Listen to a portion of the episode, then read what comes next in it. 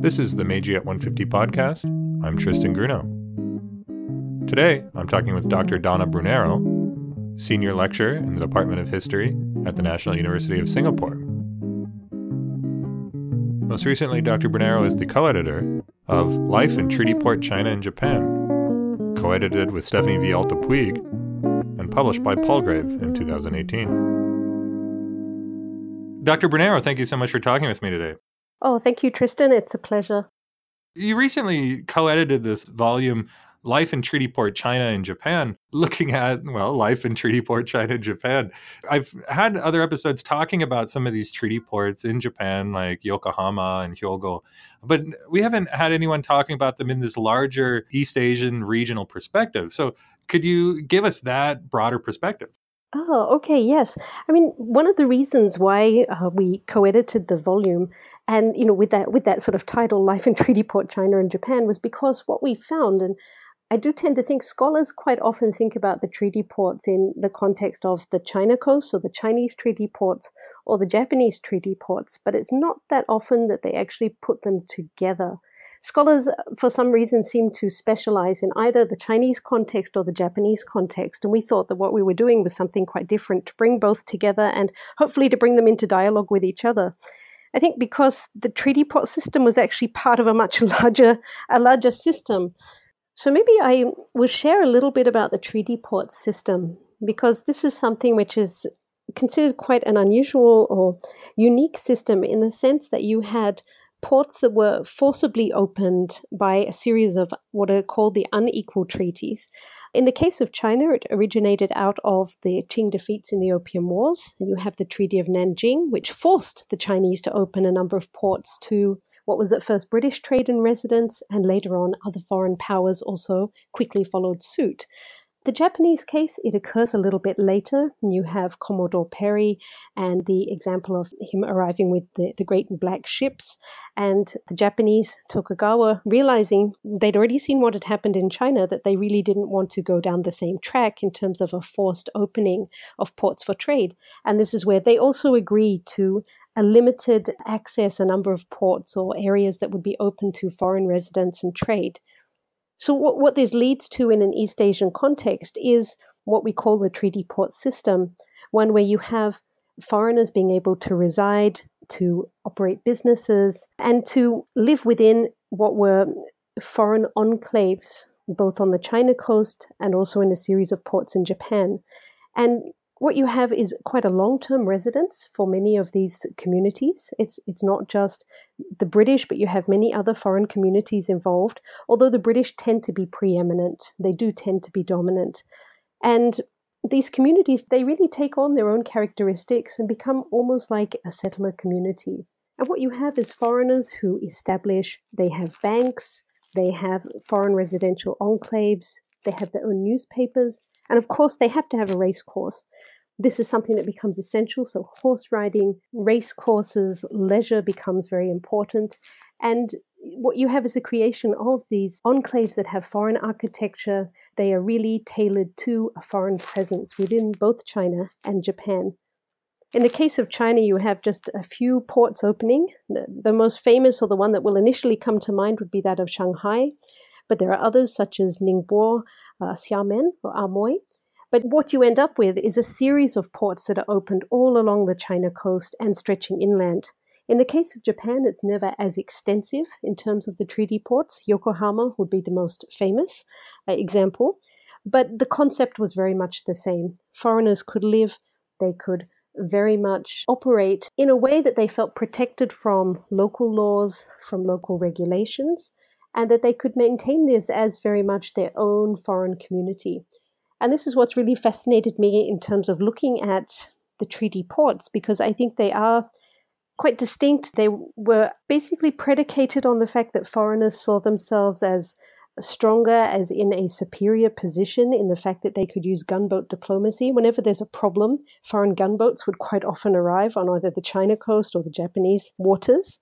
And this was one of the ways that the treaty ports operated and flourished.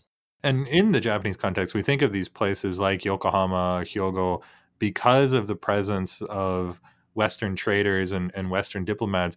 They're often seen as these kind of hotbeds of westernization or, or, you know these areas where you get this mm. this new hybridized culture that emerges where it is where these western things are introduced for the first time gas lamps western food all of these things and so there is a major cultural impact on the home societies Oh, I think I think definitely this is why quite often the treaty ports are held up as these sites of modernity.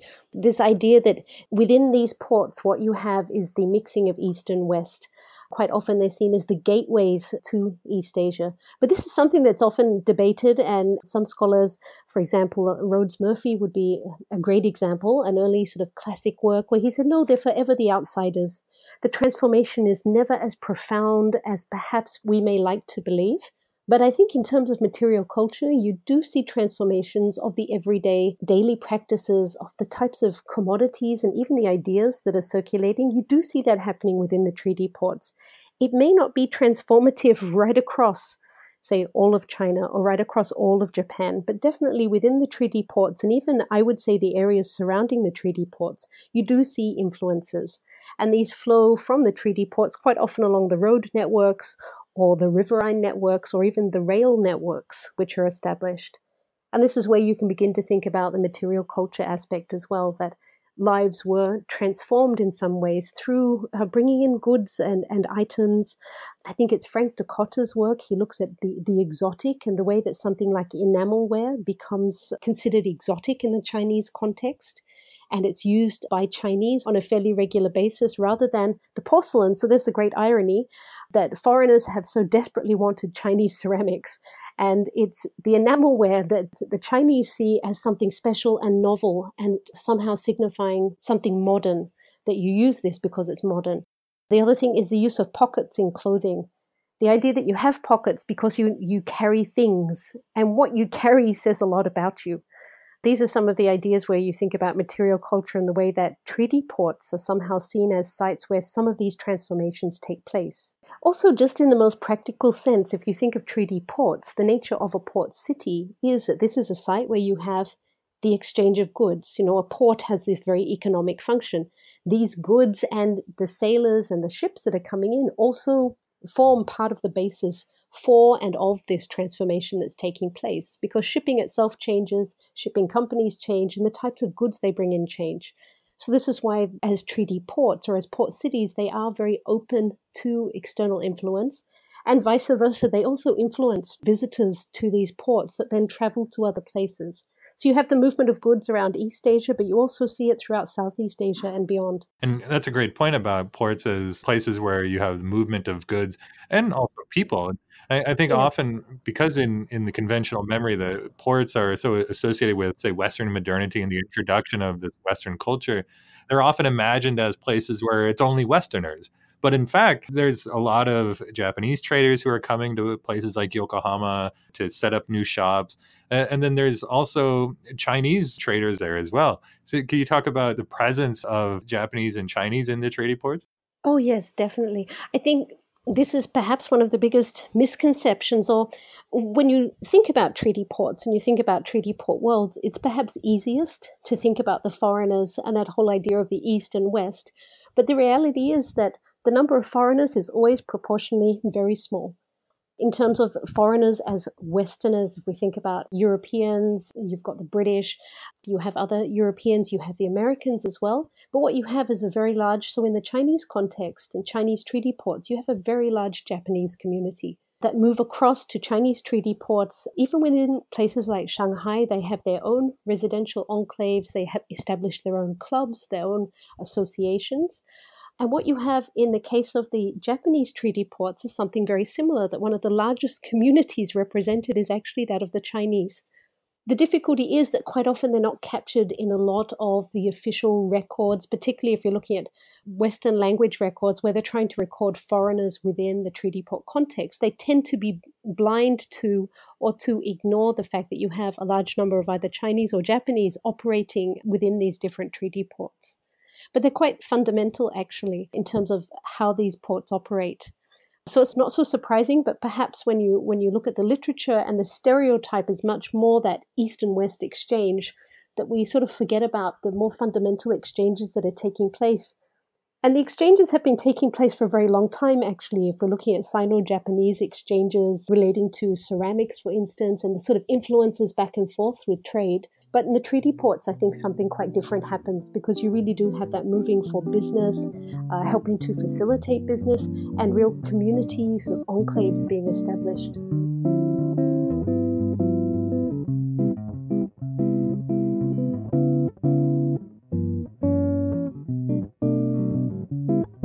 You were talking about these lives that the foreigners living in the treaty ports were able to establish. You know, they kind of create their lives in this place. They have their racetrack, they have their yacht club, and they also have their newspapers. Yes. And so, in the case of Japan, we have like the Japan Gazette and all these things. And so, there's a number of cases of foreign press, and I imagine the same is true in China as well. And so, you were presenting recently on depictions of the Meiji Restoration in Chinese treaty port press. And so I was curious, what is this depiction that we get of the Meiji Restoration from the Chinese treaty ports? Ah, yes. You see, I, I do have this sort of long held interest with the treaty ports. And yes, they do have a lot of Western language press that is operating, particularly along the China coast. And what, I, what really interested me for thinking about the Meiji Restoration was this idea of looking at what the China Coast Press was reporting at the time. Because what you have is a press that is very much the voice of the community for thinking about the foreign community, predominantly Western community on the China coast. And they, they do take a very distinct interest in events in East Asia, partly because they see that as shaping their own future, their own business prospects, and perhaps new opportunities. And the paper that I'm most familiar with and I like to use most often because it has a very long lifespan is that of the North China Herald. And it goes through se- uh, several different iterations, but the, early on it's called the North China Herald and Supreme Court Consular Gazette. Later on, there'll be a daily version of the paper, then the North China Herald becomes a weekly version. But early on, you've got this sort of larger sort of Herald and Supreme Court Consular Gazette and what it's doing is basically reporting on everything that is happening, both in, in China, along the China coast, so different treaty ports it will report on. And then it has a section where it looks at Japan.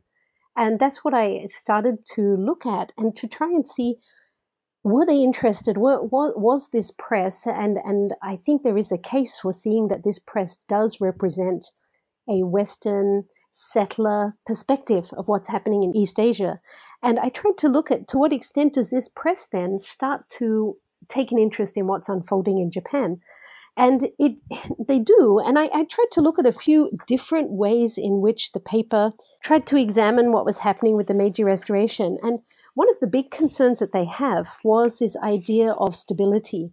And I thought that's not so surprising, perhaps, because what you have is a community based on the China coast whose livelihoods and careers, their wealth is quite often tied up with an East Asian trading environment. They're really concerned that the Meiji restoration will cause changes, which perhaps they have reason to believe that, of course, it's going to is going to cause changes. But what they begin to talk about is that the Meiji emperor could potentially bring stability and to usher a new era for Japan. However, what they have is a great misgiving or concern about this. So they quite often in the paper they, there is this sort of description where they say, well, the Meiji Emperor could potentially bring the stability to Japan because Japan has had this sort of inner turmoil. But really, and to use their description, they say he's just a lad. He's not really capable of meaningful rule so so this is this is where they're sort of saying okay even though he his uh, rule is restored he doesn't really rule directly. There is this perception that his rule was not direct that he was relying on this sort of capable uh, samurai class. And basically they they have a lot of misgivings. One thing that came up that I found most interesting was that for the China coast, they try and explain what they see happening. And one of the ways they try and explain it is to talk about the concept of a regency and to relate that to British history. So, again, I guess it's thinking about it in a way that for the China Coast press and for the China Coast communities, if you don't fully understand or you're uncertain about what's going on, you try and relate it to something within your own history that you see a parallel to. And this is where they start talking about British history cases of regencies which have been very unfavorable in British history. And just the whole way that they say, well, history has proven. So they'll, they'll tend to write about history has proven that regencies are unsuccessful in, in the British context. So we have reason to be concerned about what's happening in Japan for that exact reason. And they then turn to the divisions in England and they talk about the Meiji Restoration and what they'd seen historically as divisions in England relating to the War of the Roses. So they really try and look back at historical examples and say, okay, is this the same thing that we that we are seeing? You know, is there reason to be concerned? And as I mentioned, there, there was this sense of ambivalence or concern that on the one hand, the Meiji Emperor just seems too young to be an effective ruler, but on the other hand, they're saying actually there's been so much instability that perhaps even in this new symbolic role, there can be something favorable coming out of this. So the press seems to switch back and forth, even within the space of a month or two months. There's a lot of switching back and forth uh, of views. So perhaps that's also a reflection of a China Coast press that is so close to events that it's very hard for them to gauge or to get a sense of what is really happening. They tend to rely on Japanese press as well. So they're also having reports from journalists who are based in Japan as one way of also getting perhaps more authentic news or news that they feel is uh, closer to the ground. One of the other things that the North China Herald and Supreme Court Consular Gazette tends to point out is to try and look at references again to the Scottish and English and they, they talk about dynamics at play in Japan as very much like the Highlands versus the English. So again, they, they try and sort of relate it to what they understand in a British context for a readership on the China coast that is observing what's happening but is concerned about Japan. And they describe Japan as being this long, agitated country. So this idea that it had been agitated and in turmoil for quite some time this is why you have this sort of concern about where does this new Meiji emperor sit? Will he be capable as a ruler? Is he too young to rule in his own right? And if he does, what what might actually happen? One of, one of the things that also came out, and there's this mention in October of 1868, and this is where the China Coast Press really shows its true I wouldn't say its true nature, but you begin to see its true colors coming through, and it becomes very typical of the China Coast press, actually. They actually make this observation that if the new emperor is not up to the task, and if Japan remains unstable, of course it means that foreign business interests are at risk.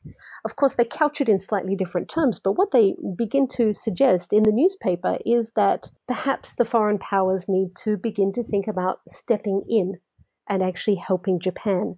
And this is where writers from the China coast suggest that what should happen is that the British should actually step in to help Japan. And they phrase it in a way uh, in terms of saying, we have done this uh, in the case of China, so perhaps it's now time for British to take the British to take the lead and to actually step in and help Japan. And this, this for me, when I was reading through the press, this very much typifies that China Coast voice which is increasingly strident over the decades, actually, and quite often out of step with foreign policy, but really represents that settler view or settler perspective. So, from this China Coast perspective, the Meiji Restoration, they're observing it, they're concerned about it, but basically they're saying actually there's nothing that can't be fixed without a Western gunboat, some British direction, and Japan will therefore be free from danger.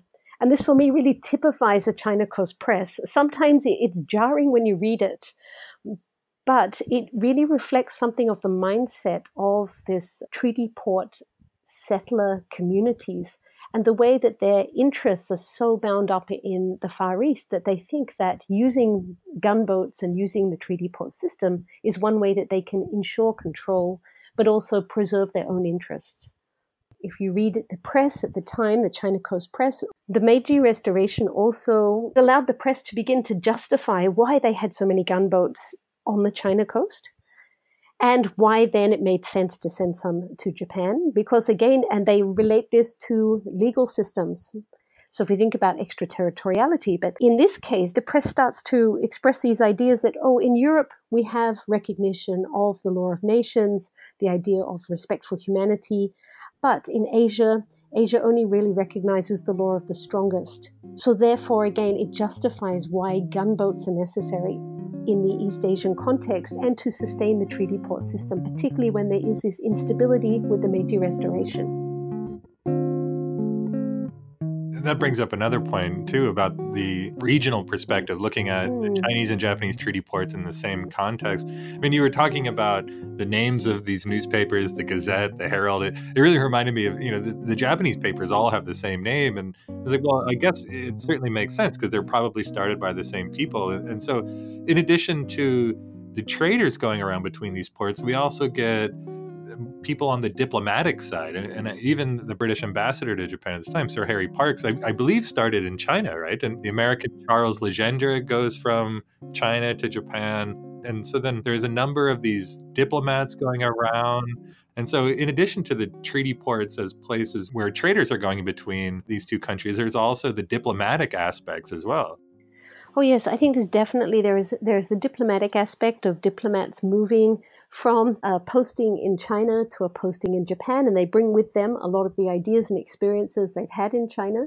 You've also got journalists that tend to move around the region, and then you have the more informal, I'd like to call them adventurers, but I, I think they see themselves as journalists uh, first and foremost. But you do have writers that will also move between different presses. They'll also publish independently. And they tend to publish not just on China or not just on Japan, but usually with this larger view of the East Asian question.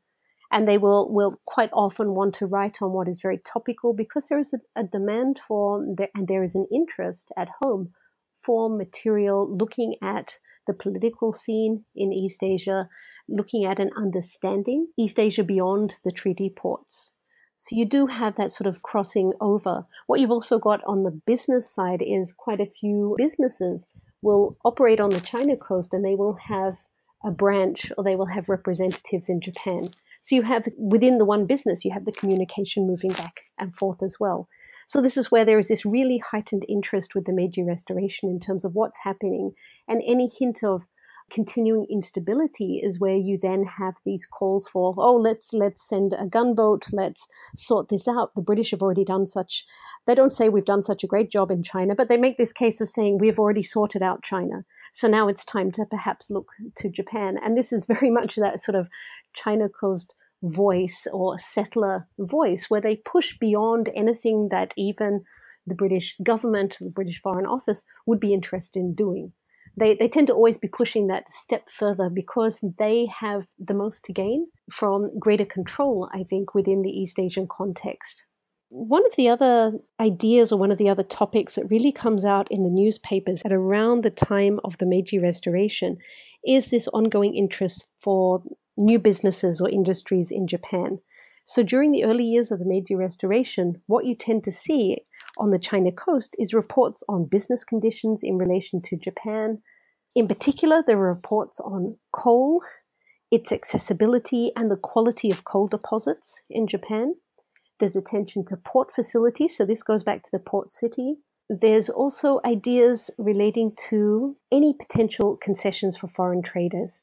And in the 18, 1868 in Edo, there's a hotel opened, and again, this is this is given a fair bit of press coverage because it's seen as quite a valuable sort of concession, and the idea that foreigners will be able to go and stay there. It will accommodate around 40 guests, and the same report actually goes on to talk about it's not just a hotel in Edo, but there are going to be warehouses erected as well. So there is this idea of a concern about the type of infrastructure that is being built, particularly in this early Meiji period. And throughout the newspaper, what you've also got is adverts running, and these are quite often Japanese-based foreign companies such as Glover and Co. or the Nagasaki Patent Slip, which is for docking ships. So this is again where there's a great interest. Often mentioned and the first direct steamer actually starts running from England to Yokohama in 1869, and this was seen as really noteworthy. In addition, what was even more exciting to the China Coast Press was the fact that the Japanese government was buying steamers. So, one, they stood to make money out of this, but also the idea that the Japanese government was actually being very forward thinking. And this is where this comparison is made once again between the Japanese context and that of the Chinese. And the China Coast papers tend to lament that, in their view, the Chinese were unwilling to adopt technologies, whereas the Japanese government was actually at the forefront of buying steamships and steam technology. So, in this way, there is a recognition that Japan has a different potential whereas Qing rule is seen as very backward looking. And so the Meiji period is used as a way of sort of contrasting what is seen as transformation in Japan as opposed to stagnation in Qing China. And this comes through in the press reports. One really interesting episode that occurs is when Meiji Japan appears on a world stage.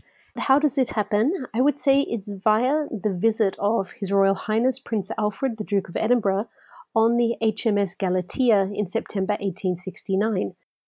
The Galatea arrived in Yokohama on the 31st of August. Now, this is basically tied in with the, the notion of the British royalty visiting different ports of empire, but they also come through East Asia. Now, this was detailed by foreign observers at the time. The China Coast Press is very excited about it, and particularly the way in which the Duke was treated by the Meiji Emperor and his court. There was reportedly a lot of excitement in Japan about this visit, and the China Coast Press is really excited and they, they basically praise the Meiji Emperor for treating His Royal Highness in such a distinguished manner. So the Duke not only visited Yokohama, he traveled to Edo, he was given a special audience with the emperor at dinner receptions, and he met members of the business community as well. And this is where the China Coast Press see this as particularly admirable because they say here what we have for the first time is a foreign prince being received and honored by a representative of Japan and the emperor himself, the emperor no less. So it's seen as most gratifying that there was this hospitable spirit that the Japanese government had gone to such great lengths. They'd even built a bungalow that had gardens sculptured and even specially ordered furniture from Hong Kong so the royal visitor would be comfortable. Now, this has given a lot of attention in the China Coast press because it was seen as cementing British relations with the Meiji government. And what they were most concerned about with was not the fact that His Royal Highness was touring the Far East, but that rank and status and British power was being recognized through this royal visitor. And this is quite important because within the same span of time, there had been a lot of debate from the China side as to whether His Royal Highness would be greeted in a manner that was befitting a royal prince from the Chinese authorities or by the Chinese authorities. And there was this real concern that, in fact, the Qing may not give due respect to the prince. So, what they saw in the case of Japan was this very welcoming environment and a great deal of effort in having the emperor willing to permit a British prince to have an audience. Whereas in the case of the Qing, there was a lot of discussion back and forth as to whether the prince would be recognized as a member of royalty or he had to visit under such circumstances as he would not be accorded accorded this type of respect. And this is where, around the same t- period of time, the China Coast Press starts to really discuss in their editorials about the question of prestige and the way that the British should deal with what they term as Asiatic peoples. What I've been talking about, or what I've been sharing with you, Tristan, is perhaps not so much a reflection of Meiji Japan or Japanese history as it is a reflection on the China coast. And I think that this actually has value in terms of thinking about perspective because what you have is uh, settler communities that actually go on to have a very long tenure on the Chinese coast and to, to leave something of quite a deep imprint in many ways, not just in terms of architecture, but the type of culture and ideas that they bring into China. By looking at the China Coast Press and their interest, concern, and growing admiration for the Japanese Meiji era, you you have reflections on foreign attitudes towards East Asia, what foreigners see as being a priority in the East Asian context. And what this leads to over time would be the emergence of this whole group, which become known as the Old China Hands, which really goes to the 1930s and 1940s. These are the foreign advisors, quite often American, that begin to give advice on the East Asian question what you're looking at in this period, if we're going right back to the 1860s, is is sort of the the forerunners to this, the settler communities, also business, political, you know, the diplomatic element, journalists, who all have an interest in East Asia, many of them because their livelihoods were tied up in it. And the way that they looked at the Meiji Restoration in terms of on the one hand, some skepticism as to whether the Meiji Restoration would bring lasting change, but at the same time, they begin to see this glimmer of optimism because what they see is a growing potential for business opportunities. And from the China Coast perspective, greater business opportunities in East Asia and to be able to operate in an environment that was stable and receptive to foreigners was something that they were really wishing for and something in their view that would be a win win.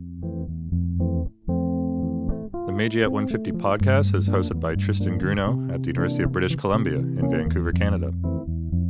This podcast would not be possible without the cooperation of the UBC Center for Japanese Research and the technical assistance of the UBC Faculty of Arts ISIT.